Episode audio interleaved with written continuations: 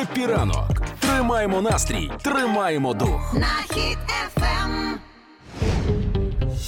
10 година 3 хвилини. Тільки що читав е, конкретику стосовно сьогоднішніх ворожих атак. І що там? А Одна людина загинула сьогодні в Києві, Ага. і 13 людей дістали поранення. Кількість зросла. Сьогодні зранку ще казали, е, що буде що 9 було людей, тепер 13.